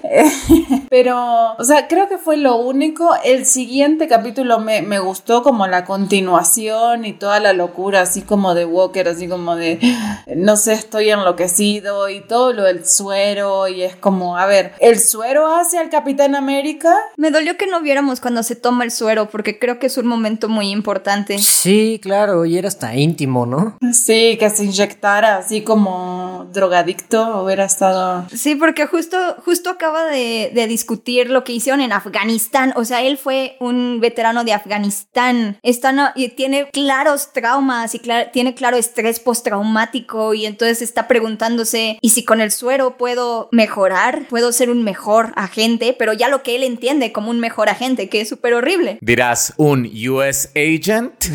Ah. ¿Mejor US agent? No, pero además el hecho como de nos venden esta imagen del soldado, o sea, tiene medallas de honor, pero ¿qué, qué- a qué costo te dan esa medalla de honor? O sea, hay cosas bien shady, bien turbias. Lo mencionan por ahí, pero como en un diálogo a súper. Ajá, pero si se hubieran metido como en el tema de a ver a cuántas personas tenés que matar, violar, torturar, o sea, las cosas que pasan en la guerra y como vos como soldado, las cosas que ves en la guerra de tus compañeros, de tus superiores, de todo, para llegar a tener esa medalla. O sea, es, es como, sé que lo mencionan, sé que ahí está, pero no lo exploran ni lo van a explorar. Además fue la última conversación que tuvo con Lemar, que es cuando le dice, tú consistentemente tomaste las mejores decisiones en el campo de batalla, ¿no? O sea, y como que diciéndole, eres un buen estratega militar. No Ajá. sé, sí, estoy de acuerdo, debieron mostrar esa escena. Para decir que no, que él no era un estratega militar, nada más fue un sadista horrible. Ajá, exacto, que logró sobrevivir y volver a casa. Yo creo que así resonaría más la escena con los papás de Lamar, cuando él miente sobre, sobre que sí sí mató a la persona que asesinó a su hijo. Y ellos se quedan como, ah, bueno, pues entonces hay, hay un poquito de... De justicia. Ajá, como de, bueno, hay un poquito como de resignación en el hecho de que al menos sí, sí te encargaste de él, porque él te amaba, no sabes cómo te admiraba y no sabes cómo decía a diario lo orgulloso que estaba de ti como Capitán América. Y es como de, ok, va, está muy interesante esa escena, pero pues como no vemos a John Walker tampoco siendo tan malo, o sea, tan, no sé, como que, como que tampoco lo vemos así como de, sí, sabemos que es malo y es un villano y es un hipócrita. Y esta escena es más como para reforzarnos eso, que es un maldito hipócrita y ya. O sea, pero esa profundidad que le querían meter de veterano que no está bien. O sea, si estamos jugando con matices, pues, ¿dó- ¿dónde está? Ajá, ajá. Y al final todo súper así como con, con el chiste y todo, ya como que no, no cuadra como, en- como en la big picture, ¿no? O sea, no. Sí, porque además al final se redime John Walker porque su sed de venganza de matar a Carly, que es la que mató a Lemar, la deja para salvar el, el- o tratar de salvar el, el camión este lleno de, de... De ricos. De ricos, sí. O sea, pero... De ricos acaparando vacunas. Ajá, pero dices, bueno, o sea, dejó su venganza para ser un héroe una última vez, este, tratando de salvar eso. Entonces, bueno, ¿qué quieres de John Walker? ¿Quieres que sea un héroe, un villano, un antihéroe? Es que fíjate que si se hubiera muerto ahí, o sea, es como, ok, fue un héroe y se murió y se redimió y así, ok, pero si lo vas a dejar vivito y coleando para que la siga cagando, o sea, no, no me cuadra, no me cuadra que es un héroe, no es un héroe, ayuda, no es una... Quieren hacer los Thunderbolts, ¿no? Sí. Creo que lo que necesitan o quieren es hacer los Thunderbolts, donde salga Simo y Wyatt Russell como los líderes, ¿no? ¿Crees que Simo pueda trabajar con, con ese capitán, bueno, ese US agent? No creo, porque es un super soldado. Yo no creo. O sea, por ejemplo, una parte que me gustó mucho fue que cuando, cuando Simo ve como los, los sueros del, del super soldado, nunca se quiere quedar con uno. No. O sea, porque él tiene como sus convicciones súper claras. Creo que es el único personaje que, o sea, los ve y dice, ah, no, no, no, los voy a destrozar todos. Porque Además hasta se le ve el odio, así como, no. Sí. Sí, sí, sí. O sea, porque el poder no es, no es lo que lo mueve. O sea, realmente él sí está en contra de este concepto supremacista del super soldado. Entonces, eso Claro. me gustó mucho. Y, y que fíjense que si al final te los ponen como enemigos porque Val, es que me gusta mucho Valeria Alegra de Fontana, me gusta mucho su nombre, pero Val sí le dice a- al nuevo US Agent, ay, Simo nos ganó, nos mató a los últimos Flag Smashers, a los verdaderos villanos de la serie, ¿se acuerdan? Que eran los que queríamos estar matando, ya los mató, los mató desde el raft, diablos. Oh, bueno, no. pues tendremos que esperar a la siguiente misión. O sea, entonces tal vez sí se va como. Simo va a ser Thunderbolt, seguro. Que eso sí, se me hizo como muy raro, fíjate, como también esa parte de Wakanda. De primero te meten otro tema bastante interesante que es sobre la jurisdicción política de, de países hegemónicos en otros lugares del mundo, con, con justamente John Walker y con Ayo de. Wakanda, que los dos dicen como, esta no es tu jurisdicción. Y es como, sí, tú- la tuya tampoco, dude, es- eres gringo. Y Ayo lo- cuando dice como, pues nosotras tenemos jurisdicción donde nosotras decimos que tenemos jurisdicción, es como de, mm, o, o- o sea, O sea, no. sí, exacto. Y además al final cuando se llevan a Simo, en vez de llevársela a una prisión wakandiana, no, en, en The Raft, de la que todo el mundo se escapa. Sí, en The Raft. Aunque la escena de las Doras, me encantó la pelea de las Doras contra... Ah, oh, sí. sí. Qué buena escena. Ese estuvo buenísimo y me gustó mucho que, ah, que John Walker, o sea que sí, así como que lo vencieron y todo y se queda como, y ni siquiera eran como super soldados, ¿no? O sea, como que sí, esa, esa frase es muy buena. Es que sí. es que es que sí estaban construyendo el, o sea, estaban lo estaban construyendo como un personaje que a final de cuentas se rompe, o sea, como que ya estaba como al borde y todas estas cositas Sí, como sí, que sí. lo rompen. Sí, eso está muy bueno. Sí, es que ese capítulo está muy bien construido, está muy bien contado, porque se enfoca en un solo tema, que es Wyatt Russell, o sea, creo que ese, este es el único capítulo que de verdad me gustó, o sea, así como su cara de trauma, como de... Y, y de él creer que siendo super soldado todo se va a solucionar y no, todo se va al carajo, ¿no? Porque... ¿Ese es el mismo capítulo en el que Falcon habla con Carly ahí que interrumpe Wyatt? ¿O ese es otro? Sí. Sí. No, es el- justo el mismo. Porque ese también era una buena idea como de empatizar un poco con las reglas y ya estaban llegando a un acuerdo, pero al final necesitan como esta, no sé, acción forzada o en enemistad forzada y es cuando se mete y ahí, no sé, o sea, siento que ahí ya se diluyó mucho. Habían tenido un gran momento la hermana de la hermana de Sam, Sara y Carly, porque Sara le dice como de a mí este sistema no se preocupa por mí, ¿por qué me debería preocupar por su mascota? Y Carly le dice, "Me caes bien. Quiero que tu hermano se una a mí, quiero que me entienda, quiero que me escuche." Y ya es como de, "Ok, sí", pero Sam es como de, "No, no entiendes, es que yo soy el poster boy del Capitán América ahora y pues no puedo estar completamente de acuerdo contigo, lo siento. Además te vas a morir, no vas a seguir en la historia del MCU, entonces pues estás mal.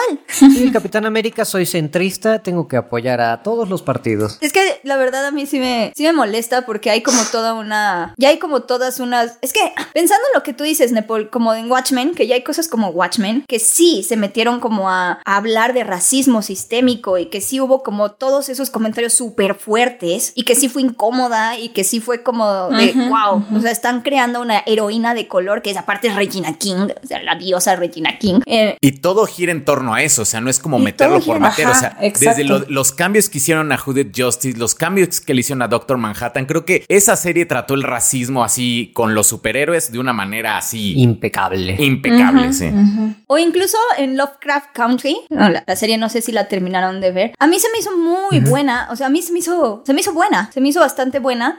Y ahorita cayó en desgracia porque resulta que lo- en la producción cayeron en actos de colorismo, que colorismo es como lo que se entiende como racismo de personas de color hacia otras personas de color, porque decían que hubo ciertas actrices que no tenían la piel tan morena o tan, tan de color y decidieron colorearlas, bueno, Ay, cañón. Wow. hacerlas más negras con CGI. Y entonces ya ¿En es serio? como. Sí, sí, está Wow. cañón. Está cañón. Y también es una serie que habla muy bien de racismo y que habla también como de trauma histórico y que habla también como de cómo afectan a los afroamericanos toda esta supremacía que se extiende más allá de, de nada más rechazar a la gente, sino que está impregnado en sistemas económicos, políticos, sociales. Ya la están criticando porque pues también fue racista. O sea, si ya estamos en ese nivel de discusión, Falcon and the Winter Soldier, ¿sabes qué? No te metas ahí. O sea, no te metas. Dewey, sale ahí, esa no es tu familia. Esa no es tu familia. Exacto. O sea, es como de, haz una historia sencilla, haz un thriller de, no sé. O hazla sobre nada más como el peso de los hombros de llegar a lo que fue Steve Jobs, de Steve Rogers, ¿no? Iba a decir Jobers.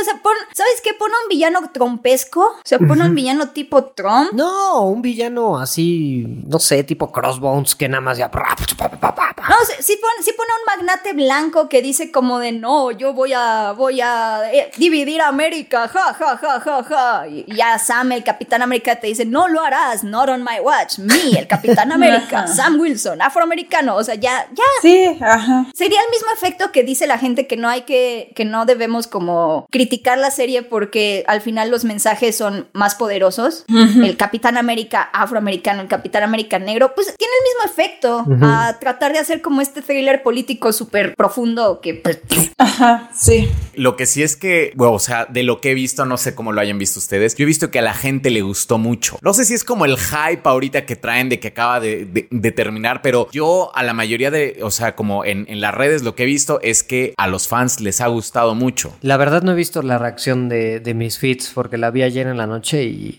hoy ya no vi nada.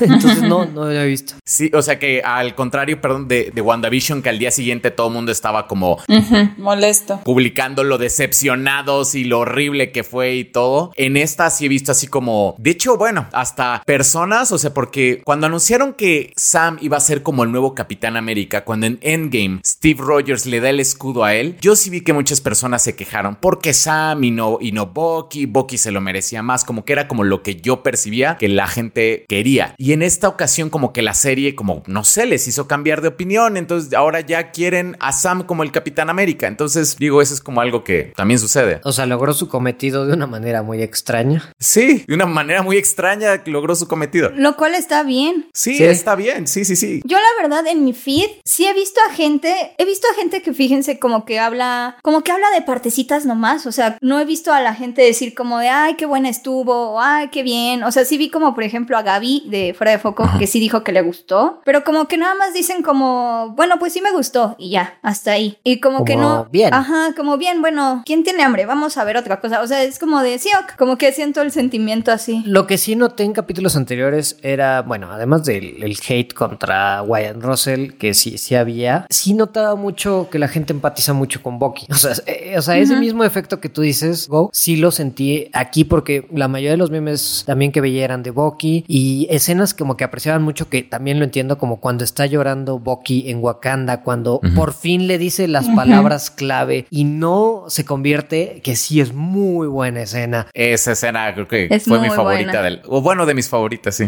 Sí, o sea, y es que le dieron muy buenas escenas y muy buen arco a Bucky. Y además es muy buena actuación de Sebastian Stan, ahí nada más con una cara llorando, pero ves su alivio. O lo que sí me molestó muchísimo fue que le agradeciera a la doctora. No, amigo, tú tuviste que, que sacarte de esa depresión solo porque la, la psiquiatra no te ayudó en nada, déjame La peor decirte. psiquiatra. de- Sí.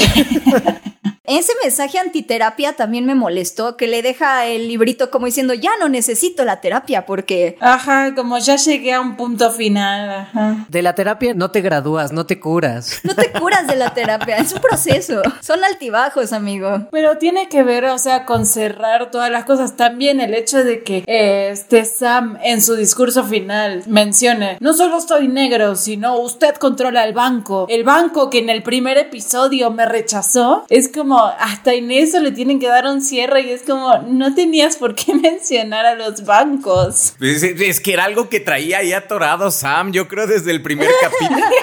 Pinches bancos, van a ver los bancos. Pero es que yo siento que lo más ridículo de ese discurso es que es justo eso. Primero es como, no, es que los refugiados importan. Luego de, no, yo soy negro, es que claro que entiendo cualquier problema social. Y luego que los bosques, porque dice, podrías salvar un bosque y podrías alimentar a todo el mundo. Y es como, y has pensado en las mujeres y en los judíos. Es como que se puso ahí de Capitán Social Justice Warrior. Ah, los negros representamos a todas las minorías y es como, no.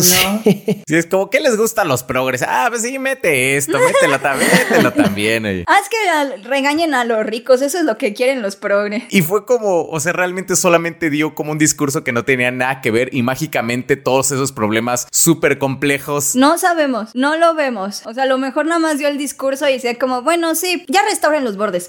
Sí, Ajá, y los senadores así con cara de, ay, perdón. voy a donar a mi iglesia local, afroamericana, por supuesto. Sí dicen que no, o sea que este que echaron para atrás esa iniciativa, ¿no? Al final como que sí, ¿Ah, sí sí? mencionan eso, sí mencionan que echan para atrás la iniciativa del Global no sé qué, la suspenden. Repatriation. Ajá, sí, bueno, eso. Ah, pues. ah. Eso.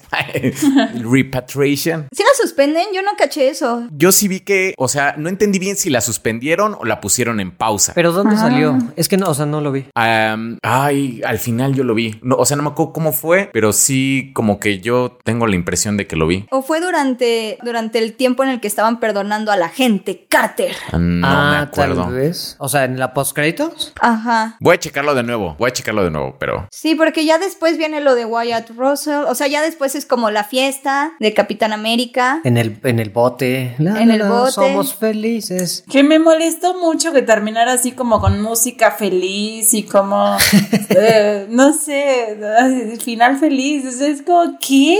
Sí, ya sale este Bucky como padrastro de. De, ajá, de los niños. ¿no? Oh, que eso, eso a mí la verdad sí me gustó mucho. O sea, O sea, sí me gusta, pero realmente se me hace que el hecho de ver a Bucky como... Encima no creo que haya ninguna química como con su hermana, sería como no, ¿en serio? ¿No, no sentiste? un amorío, o sea, yo lo veo así como... Él es muy guapo y por supuesto que a la hermana le gusta y pues habría algo, pero no lo veo como padrastro, o sea, no se me hace el tipo así como de tipo que, que quisiera... Yo sí sentí la super vibra así. ¿Sí? Cuando le dice, hey, I'm Bucky. Y ella, hey, I'm Sara. Es como de, oh, pero también puede ser lo que dices de que Sebastian Stan es tan guapo que tiene química con todos. Ajá. Que con que te salude parece que te está ligando. Ajá, es como, sí, Dios, claro que sí quiero.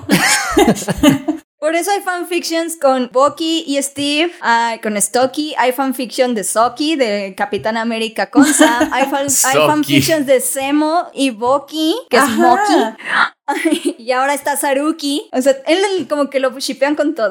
Ajá, exacto, sí da, sí da para eso. Es más, sentí más química entre... Además, todo mamón con el brazo cargando a los niños. Sí.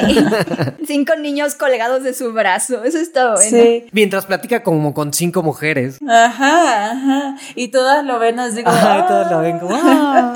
Hermoso. Pero fíjate que sentí más química entre Lamar y Wyatt Russell. Eh, vaya, la terapia sí sirve.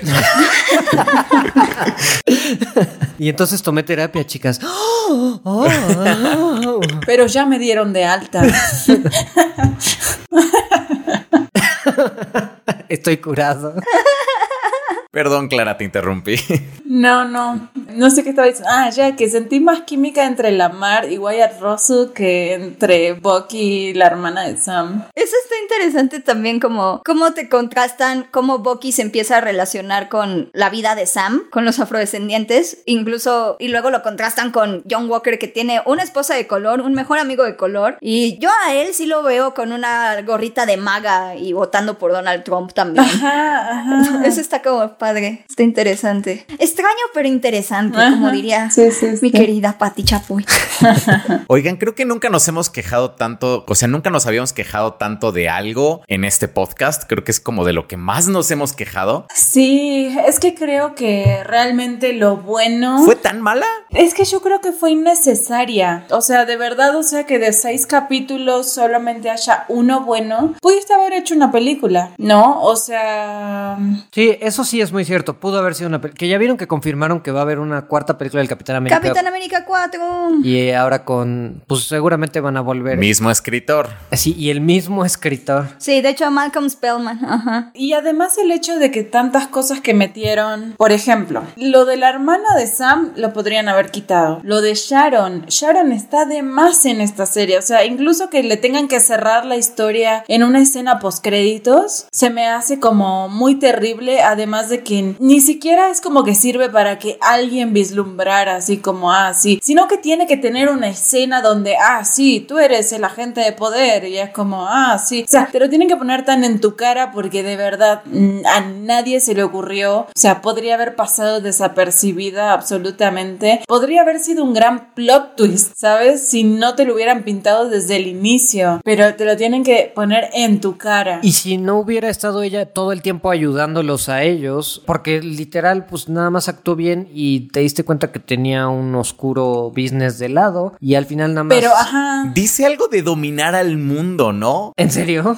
Sí, sí, sí, sí. Este, en serio que, o sea, dice algo como dominar al mundo o algo similar a dominar al mundo y yo dije, ya, de plano, ya, ya nos vamos con esas motivaciones, ya. Yo la verdad cuando vi la, la escena dije, ah, bien por ella. Qué bueno. Sí, hazla de doble agente y domina el mundo. Va. Estoy de acuerdo, pero ¿no crees que podría podrían haberlo manejado mejor como para decir, o sea, ahí perdieron una gran oportunidad así como de tener un gran plot twist y como, wow, esta villana mujer, así como que era buena y que es todo, no sé, que fue además el romance. No, y es la sobrina de la gente Carter, de, es la sobrina de Peggy. Es la sobrina de la gente Carter, o sea, es producto de todo el sistema retorcido, es esta mujer. Sin embargo, la pasaron como tan así como, ah, sí, pues este, estoy aquí y ahora tengo poder y soy, no sé, como está completamente de más. La verdad es que eso no me gustó, lo manejaron tan mal, que por eso yo siento que también, o sea, de verdad, no, o sea, no, no retengo nada no, de esta serie. Pensando en lo que dice Go, que si de verdad fue tan mala, creo que el problema es que es como la serie de las oportunidades perdidas. Ajá.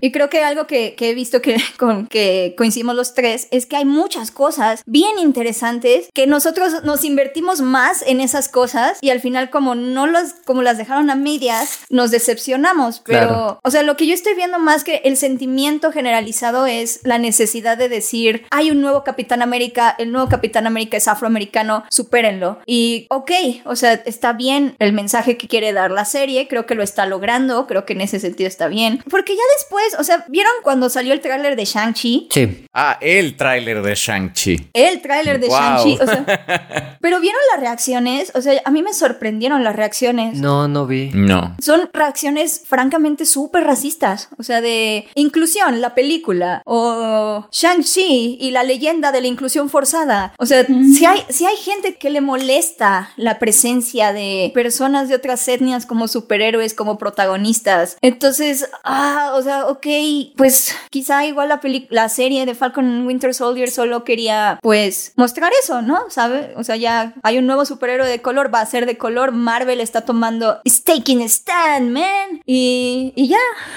Yo creo que a lo mejor fue un miedo, un miedo de Marvel o de Disney de, ok, sí lo vamos a hacer Capitán América, pero va a haber mucho backlash. Hagamos una serie con temas sociales que explique por qué está bien que el Capitán América sea de color y nomás no le salió. O sea, o sea, no supieron por dónde abordarlo. Es que al final, en lugar de como lo. Yo creo que tú ya lo diste en el clavo, Nepal. Cuando dice como que fuera nada más una serie de Sam y Bucky. O sea, de cómo ellos, cómo Bucky también aprende por qué Steve le dio el manto, por qué, por qué es tan pesado para él, bla. Y ya, o sea, y no se meten como en todos estos temas que, que dejen jugar a los niños. Básicamente es como decir, ya dejen jugar entonces a los grandes con los temas, a los adultos con los temas. Dejen a Watchmen hacerlo. Y ustedes pues quédense en, los, en las cosas que sí quieren hacer, que ya lo están haciendo y que ya son pasos importantes para la representación de todas formas, porque pues son, son superhéroes muy grandes y son Sí. superhéroes que son necesarios que haya más diversidad. A lo mejor les hubiera venido bien como va a ser el Capitán América y ni siquiera prestarle atención al hecho de que es negro y simplemente es como, espérenlo, o sea, si alguien tiene un problema, pues este es el Capitán América, ¿no? Si no metan comentario social si no lo saben manejar. Ajá. Claro. Sí, sí, sí. Particularmente, yo verdad tenía broncas desde el tráiler de Falcon. Bueno, lo, lo que dice de los símbolos no son nada. Si los hombres y las mujeres que les dan significado es como de sí, pero realmente nunca hemos visto en el MCU cómo la ciudad o cómo la ciudadanía, cómo la gente responde a los héroes. No. Todo lo vemos a través de, de lo que dicen ellos, de, oye, está- estuvo mal destruir Sokovia. Sí, sí estuvo mal. Sí, es cierto. Nunca me había fijado en eso. Ajá, o sea, lo más que tenemos es cuando, en- creo que en Civil War, a Tony Stark llega a Ajá. la, la señora con su hijito y ya, o sea, es lo Sí. que tenemos y como que, bueno, pues ya, bye. Pero son, son dioses muy grandes como para juntarse con la chusma. O sea, hasta Zack Snyder se in- intenta un poquito más, o sea, de ver cómo, cómo la ciudad como que reacciona a él. Lo hace mal en Batman vs. Superman, lo hace mal, mal, mal. Pero lo intenta. Pero lo intenta. Ustedes no ven, pero Go está persinándose de teme la furia de su dios. Ustedes no lo ven, pero cada que dicen Zack Snyder, yo levanto la mirada hacia el cielo. Dorime. Dorime. Dorime. Y yo escupo al suelo, ¿no?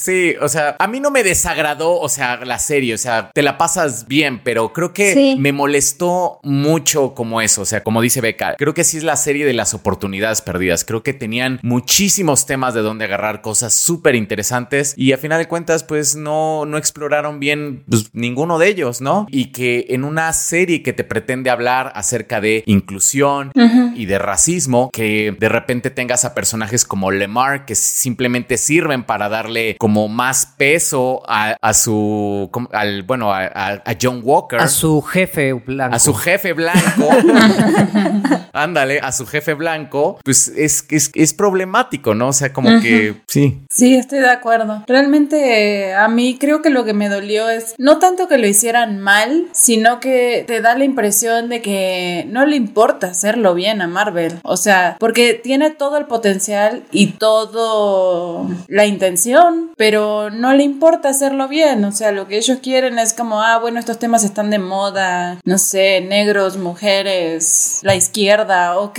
vamos a meterlo y vamos a sacar dinero de ello. O sea, no sé, son como la cara del capitalismo tratando de venderme cosas que, no sé, me, creo que me dolió que me di cuenta que a Marvel no le importó ni un poquito. Y de la propaganda militar, es que sí hay mucha gente que dice como de no te quejes porque ya sabes que Marvel es propaganda militar. Y es como de, bueno, entonces podemos hablar de que está utilizando a un héroe de color para crear propaganda militar que daña a las personas, o sea, que daña justamente a las mismas personas que se dicen representadas. O sea, o, o hasta dónde nos quedamos, o sea, hasta dónde le perdonamos a Marvel ser, ser Marvel, ¿sabes? Claro. Porque incluso hasta Falcon dice, y no me voy a disculpar por querer defender a mi país, como diciendo a lo que le dijo Isaías, perdón si yo no siento unas ganas de defender a un país que a mí me trató mal. Entonces sí tienen unos mensajes ahí bien complicados. Ajá, Sí, sí. sí, es como... Y ahora, por ejemplo, en los cómics, este, bueno, este, leí uno que se llama Red, White and Black, en donde sale Isaiah Bradley. Es una cosa completamente diferente. O sea, algo que me gusta mucho de esta historia es que Steve Rogers sí se entera de la existencia de Isaiah Bradley y tiene como un shock así de que, a ver, entonces, ¿es Estados Unidos hizo esto? Entonces, el super soldado es algo que viene como de una idea como alemana con Estados Unidos. Entonces, sí, incluso Marvel, como en sus cómics, sí lo llega a tratar como con una mucho mayor profundidad. Un dibujo horrible, porque la verdad sí el ¿Ah, sí? dibujo de, de ese cómic sí está horrible, pero sí lo hace mucho mejor. Entonces, tampoco creo que sea como excusa de que no, pues es Marvel, no hay que, hay que pasársela siempre porque es Marvel, ¿no? Creo que no. Sí, no.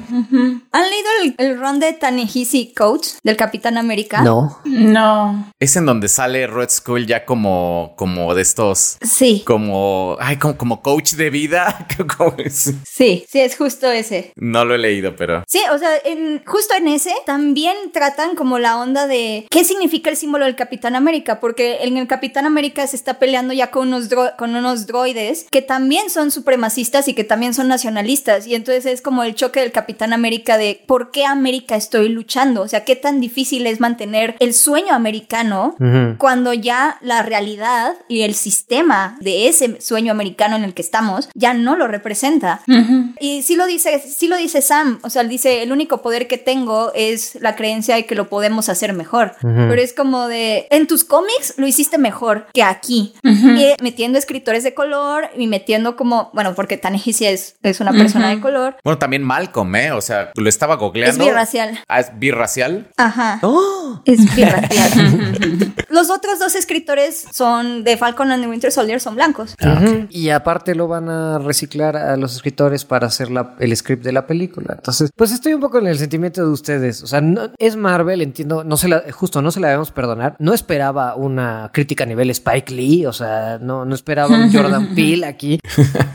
Yo sí, yo sí, ya estamos en, o sea, ya estamos en Watchmen, o sea, ya te estás, Sí. met- ya metiste a Isaiah Bradley, ya Claro. metiste a Isaiah Bradley diciendo que nadie va a dejar a, nunca van a dejar a una persona de color ser Capitán América, ya lo dijiste, Se acercaron, se acercaron en unos puntos. ya estás ahí, ve full. Sí, exacto. O vas full con estos temas súper interesantes o de verdad no los toques. Porque Sí. ya nos pasó en WandaVision que el tema de la depresión y el duelo terminó muy diluido por toda la acción y la cosa MCU. Y acá lo hicieron como con otros 50 temas. Entonces, a, ver- a ver, Loki, ¿de qué se trata? Seguro de, de, no sé, del holocausto o algo así. Nada más lo van a tocar tantito.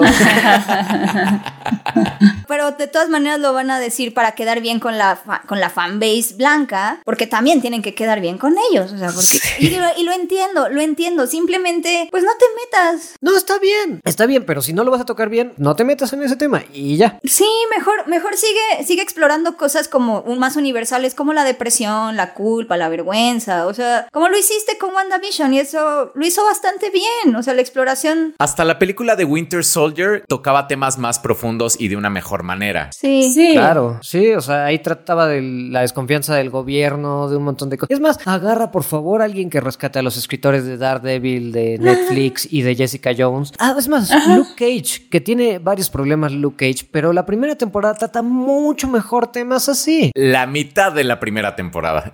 Sí, es que tiene cachitos muy buenos y hay otros que... ah. O Black Lightning, o Black Lightning, donde literalmente ahí sí el villano es Donald Trump.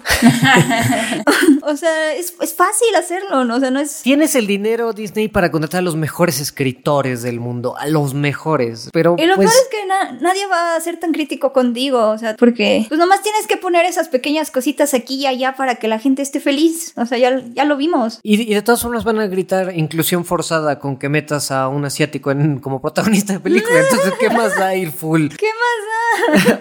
O si pones a una mujer protagonista en una película. Entonces, ¿qué más da ir full?